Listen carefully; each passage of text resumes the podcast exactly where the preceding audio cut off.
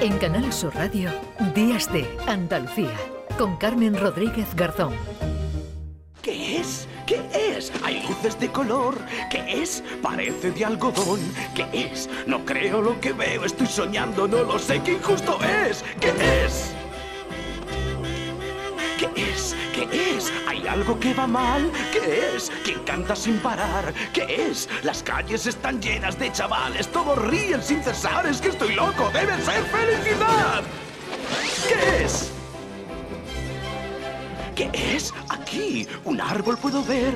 ¿Por qué? Tanta decoración. Ahí va. Son luces de colores, hay adornos relucientes y cositas muy brillantes y parece divertido. Sí, señor. Es diversión, es. Cerca de 200 menores de entre 9 y 17 años y de cinco municipios andaluces han participado en un proyecto de investigación sobre sus percepciones del bienestar, que ha confirmado que aunque el acceso a recursos materiales sea básico, esto no es suficiente para explicar ni para garantizar su bienestar, su felicidad. La investigación que lleva por título Luces y sombras en el bienestar, la percepción de niños y niñas, ha sido llevada a cabo por la ONG Educo con el apoyo de la Agencia Andaluza de Cooperación Internacional para el Desarrollo.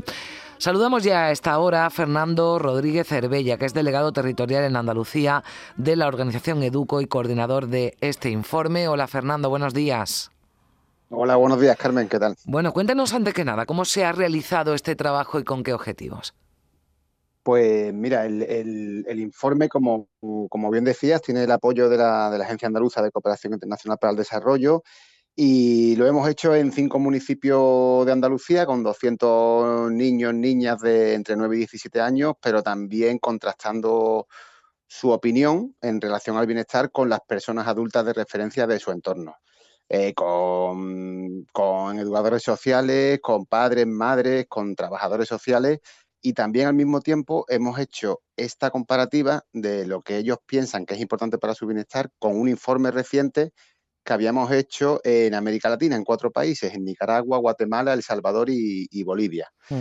Entonces, con esa misma metodología, para que fuera lo más fiel, para que haya sido lo más fiel posible la, la, consecución de hallazgos y de conclusiones, pues hemos llevado a cabo durante 12 meses estas consultas con todos estos actores, con estos distintos grupos de actores, niños, niñas, adolescentes y, eso, esas personas adultas que te comentaba, en cinco municipios con la mayoría es población infantil en, riesgo de exclusión. Eh, trabajamos desde hace tiempo con entidades sociales de estos cinco municipios, Sevilla, Málaga, Granada, Marchena y Montilla, a los que vuelvo agradecer desde aquí la, colaboración, ¿no? Porque gracias a, estas entidades, pues, pues tenemos un acercamiento más real, ¿no? A, lo que piensan niños y niñas.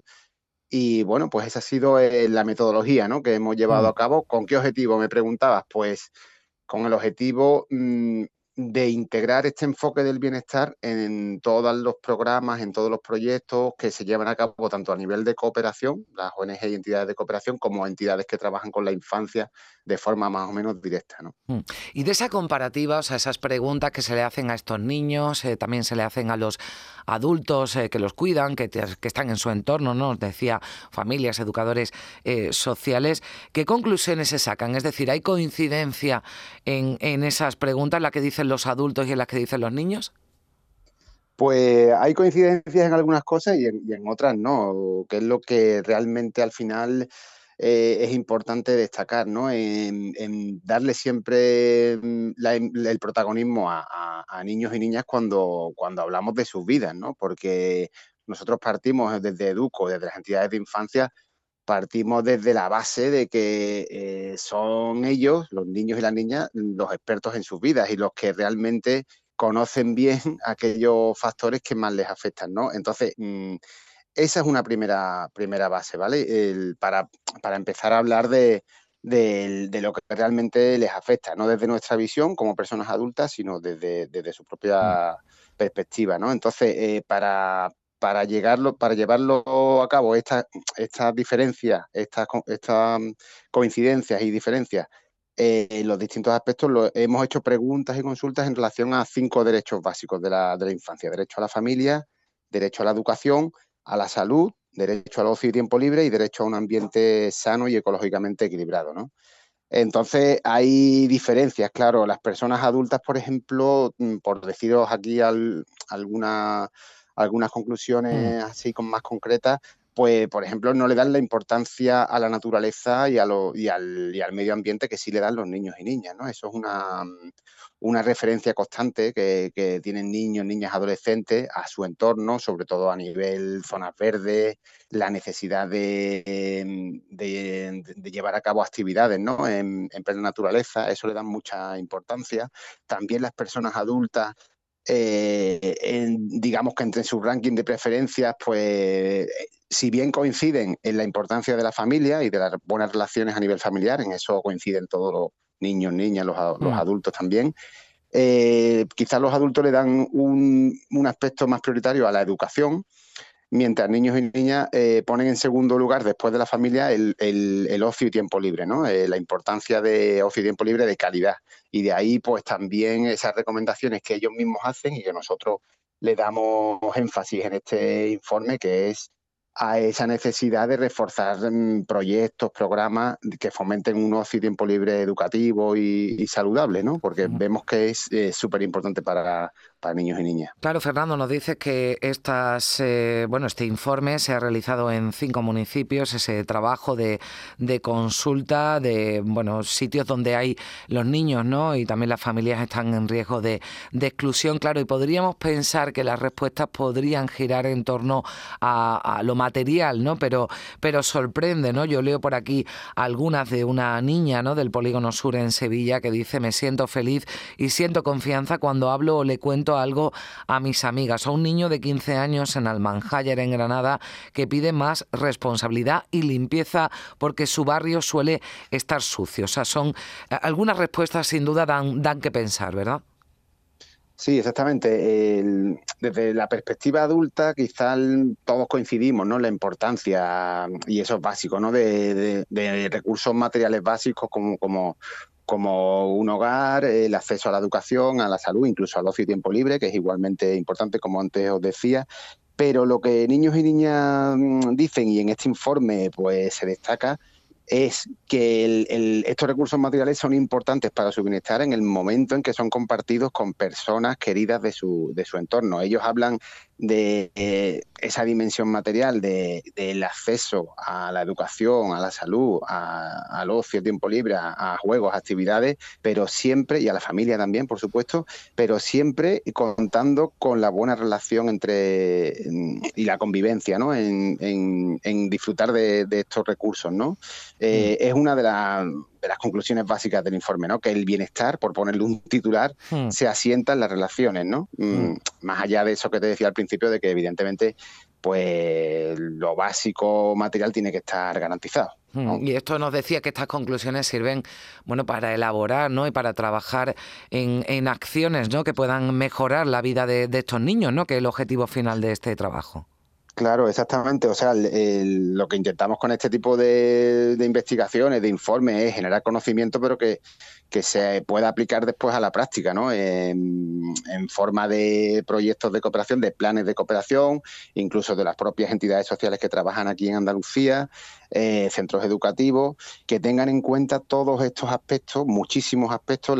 el, bienestar es un, es un fenómeno complejo, digamos, que no mm. solamente se puede reducir a lo material, que, se tengan un montón de aspectos a tener en, cuenta en todas las actividades, programas y proyectos que se llevan a cabo. El medio ambiente, eh, también hemos, hemos analizado, por ejemplo, el impacto que ha tenido evidentemente el COVID-19, porque cuando hicimos mm. eh, la investigación, pues estábamos en, todavía con muy reciente o, terminando ¿no? la pandemia, entonces también, por ejemplo, eso hay que tener en cuenta, que, no sé, la posibilidad, que, que, creemos que no, no va a pasar, pero, pero siempre puede, puede pasar, ¿no? De que haya otra vez eh, limitaciones por lo que sea y esto afecta, como nos lo han dicho los propios niños, mm, afecta seriamente a, su bienestar, ¿no? Mm. Esa, esa imposibilidad de no poder ver a su familia extensa.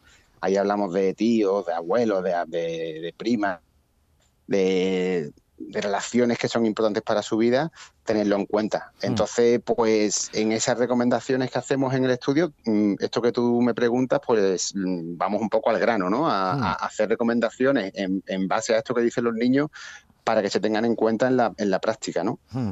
Bueno, se ha llevado a cabo en, en, Sevilla, en Marchena, también en la provincia de Sevilla, en Montilla, nos decías, en Almanjayar y en Málaga. Claro, hay problemas concretos ¿no? en algunas zonas.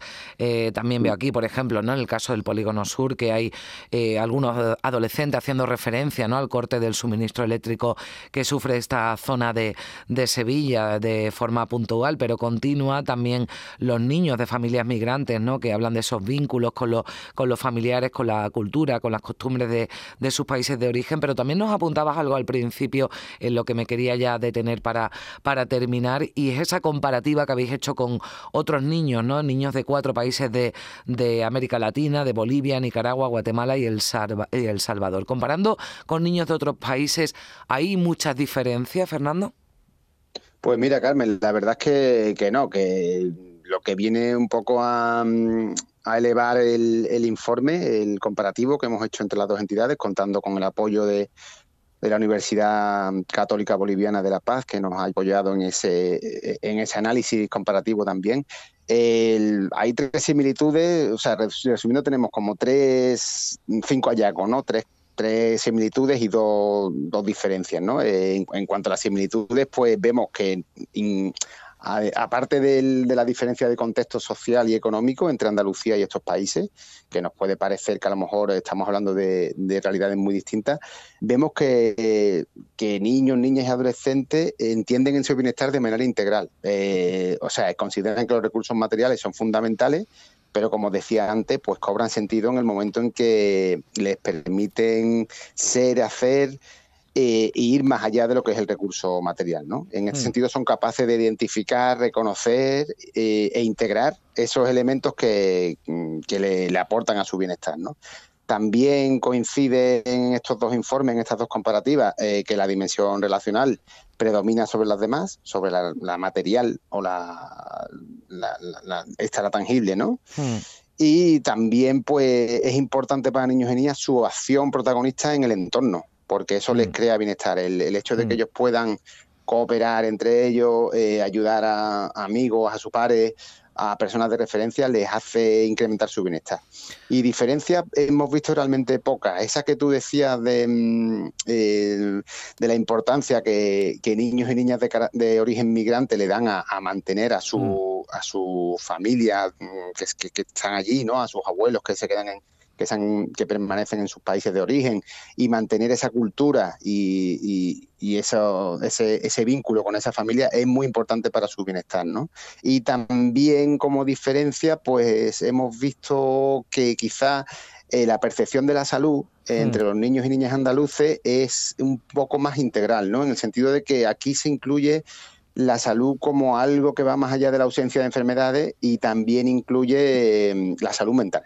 Eso es la, importancia del bienestar emocional, de, o sea, una mirada a la salud mucho más integral, mm. ¿no? Que la que a lo mejor eh, se saca del informe de, en América Latina, que es a lo mejor un poco más tradicional, o no sé. Sí, un sistema también aquí, aquí en, España ¿no? y en Andalucía, ¿no? concretamente un sistema eh, de salud ¿no? que abarca, como, como bien decía Fernando, no solo la ausencia de enfermedades, sino un, un cuidado, ¿no? más allá que eso también ahí puede tener que ver esa, esa diferencia. Bueno, interesantísimo este, esta investigación, este informe, Luces y Sombras en el Bienestar, la percepción de niños y niñas, que ha sido llevado a cabo por la ONG Educo, con el apoyo de la Agencia Andaluza de Cooperación Internacional para el Desarrollo. Fernando Rodríguez Cervella, delegado territorial en Andalucía de Educo, coordinador también de este informe.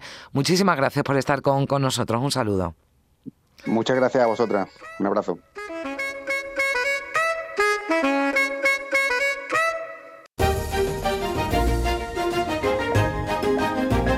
En Canal Sur Radio, Días de Andalucía, con Carmen Rodríguez Garzón.